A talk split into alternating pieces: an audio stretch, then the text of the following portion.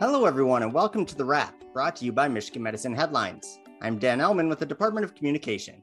And I'm Dan's co host for the day, Anuja Madali. Today, we're going to share everything you need to know on how to help our local community during an upcoming school supply drive at Michigan Medicine. Now, before we get into that, be sure you get well schooled on all episodes of The Wrap you may have missed. You can find the shows on iTunes, Stitcher, Google Play, or any other podcast hosting platform.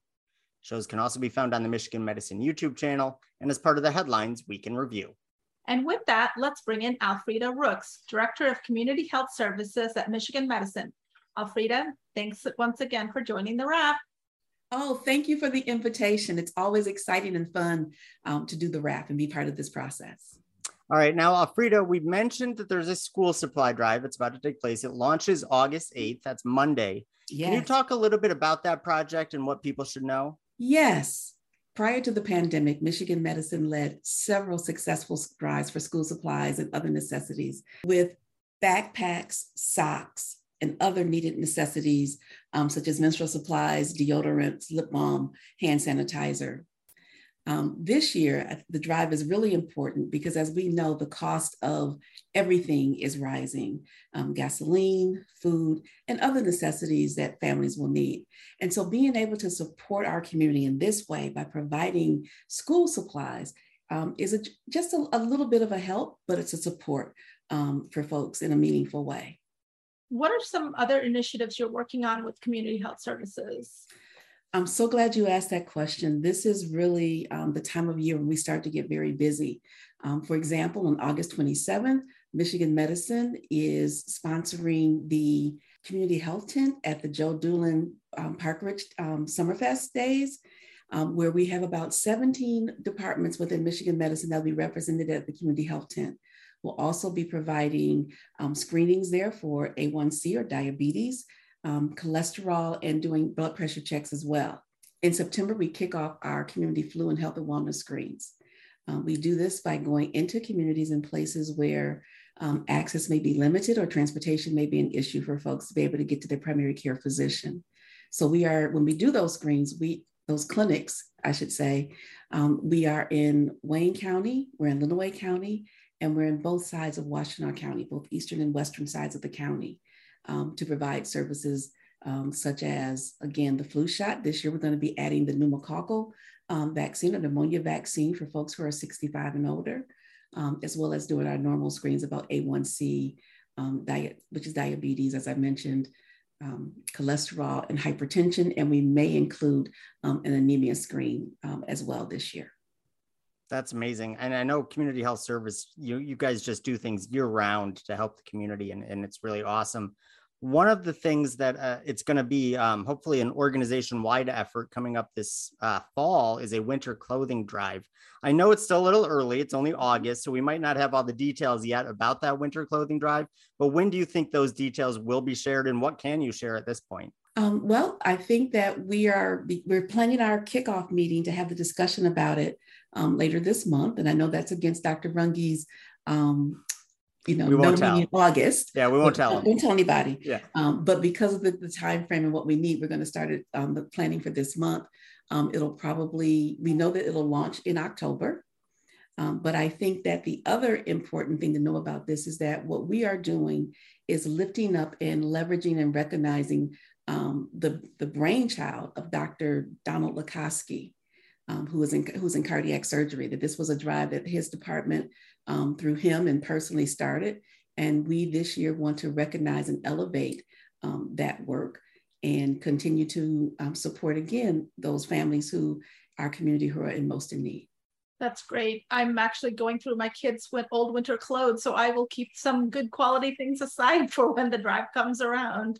Yes, because we will be collecting both new um, and very gently used for um, some of the organizations will accept those things. And so we don't want um, to miss an opportunity to provide that type of support for those agencies as well. There have been five food drives since the beginning of the pandemic to benefit food gatherers. Is there another one on the horizon? Yes, we are planning um, for the fall to really look at our food drives as a way to increase food security um, for our community in our Washtenaw County community. we are looking at creating a regular cadence of activities that will increase food security for folks in Washtenaw County. We have a goal of 1 million meals in partnership with Food Gatherers, who is the recipient of our donations that we do on campus and is responsible for distributing it to um, all the food pantries in Washtenaw County. And there will be a special web page that we will be able to track what our donations have been um, to date and as we reach that 1 million meal goal. That's amazing. That is quite a goal. And, and I know that, you know, they've, we've already raised the equivalent of well over 300,000 meals. So I know that we're, we're at least part way there, but a lot, a lot more work to go. And that's kind of an exciting idea. Can you talk about maybe weaving all of these different initiatives together, right? We just talked about a food drive. We've talked about a winter clothing drive. We talked at the beginning about the school supply drive. How do these initiatives all connect to address social determinants of health in the community? That's a very good question, Dan. Um, and when we think about community and we think about the people that we serve, especially when we know that our patients come from the from Washtenaw County as well as beyond, that it's important that we think about not just what they need for their medical care, but what they need that supports health in general.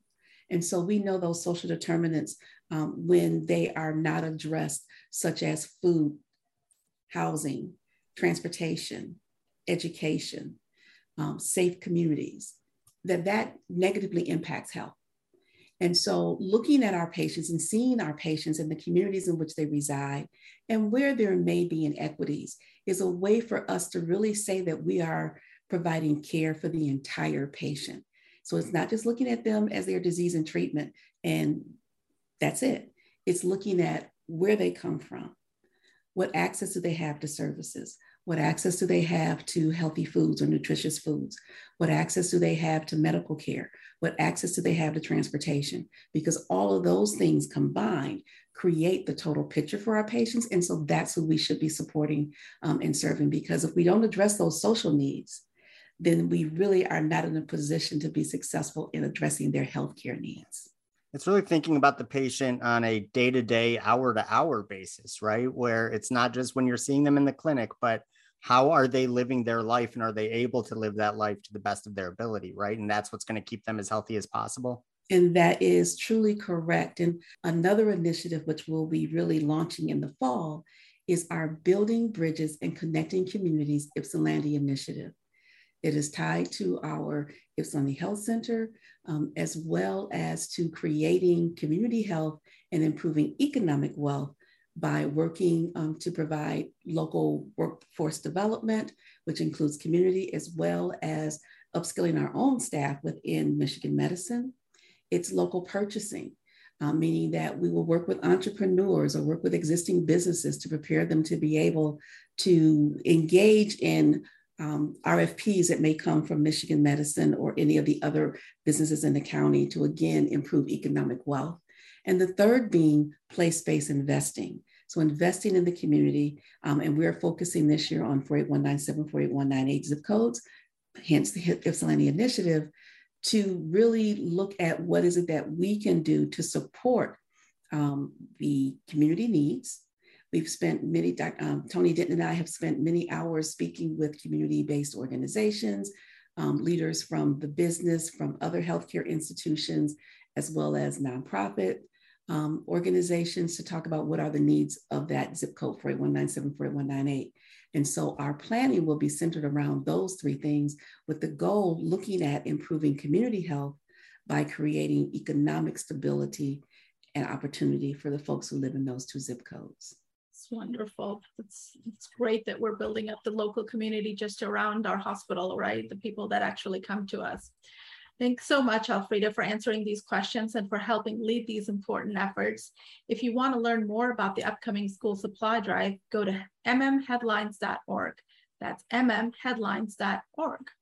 All right, Alfreda. Now I know you're a veteran guest of the wrap, but you still have some work to do. You're not going to get up that easy.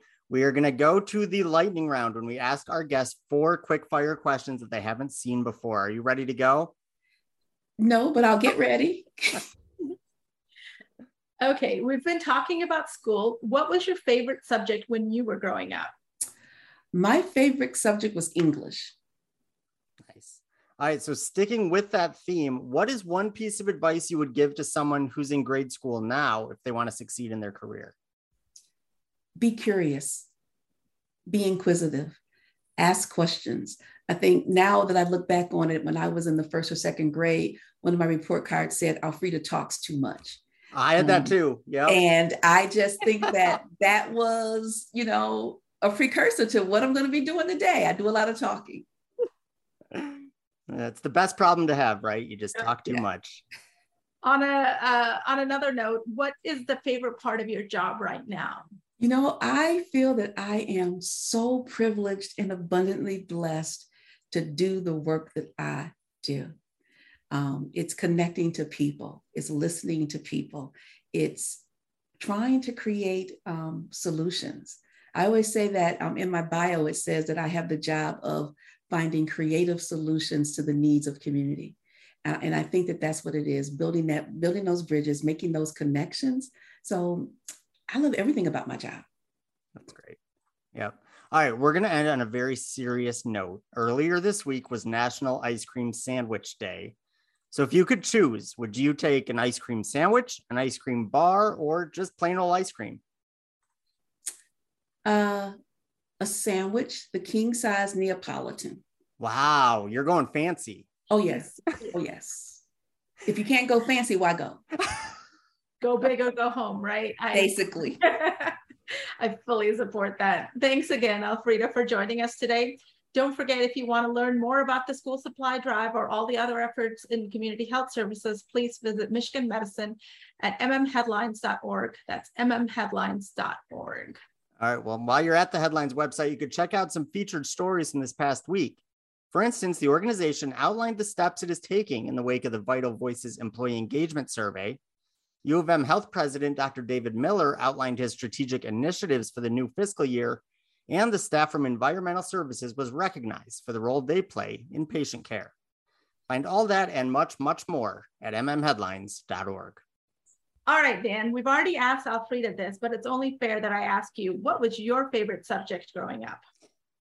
So I've always been a history nerd, and I think that's the case going back. So, you know, if you're in early school, what it was called social studies, um, and then, you know, you you get into high school and you can start to, you know, branch off into more specifics, um, you know, subjects. And I would definitely, it was definitely American history.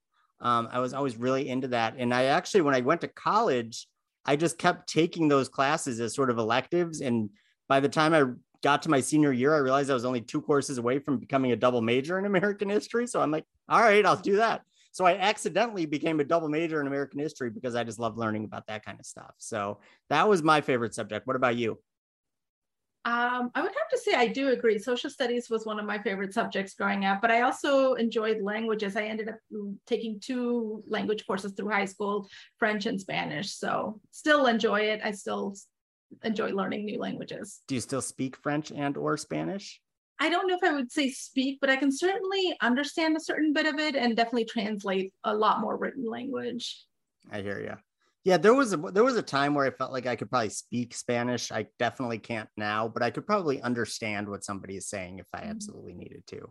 And I mean, it's it's so important. And I know Alfreda would say how important that is, right? For for providers who are bilingual and for um, just to be able to communicate, right? And, and to help people in their healthcare needs. Oh, most definitely. That was one of the reasons why, um, through our grant program from CHS to address our community health need priorities, we funded the interpreter services program to train um, refugees and other folks um, in the community to be interpreters as a community interpreter program. And so part of that program, once they completed the training, was that they would um, also um, be willing to be volunteers and volunteer interpreters in some of the community-based organizations um, that we work with and partner with as part of Michigan Medicine, but also um, just for folks to be of benefit um, to the folks who go there.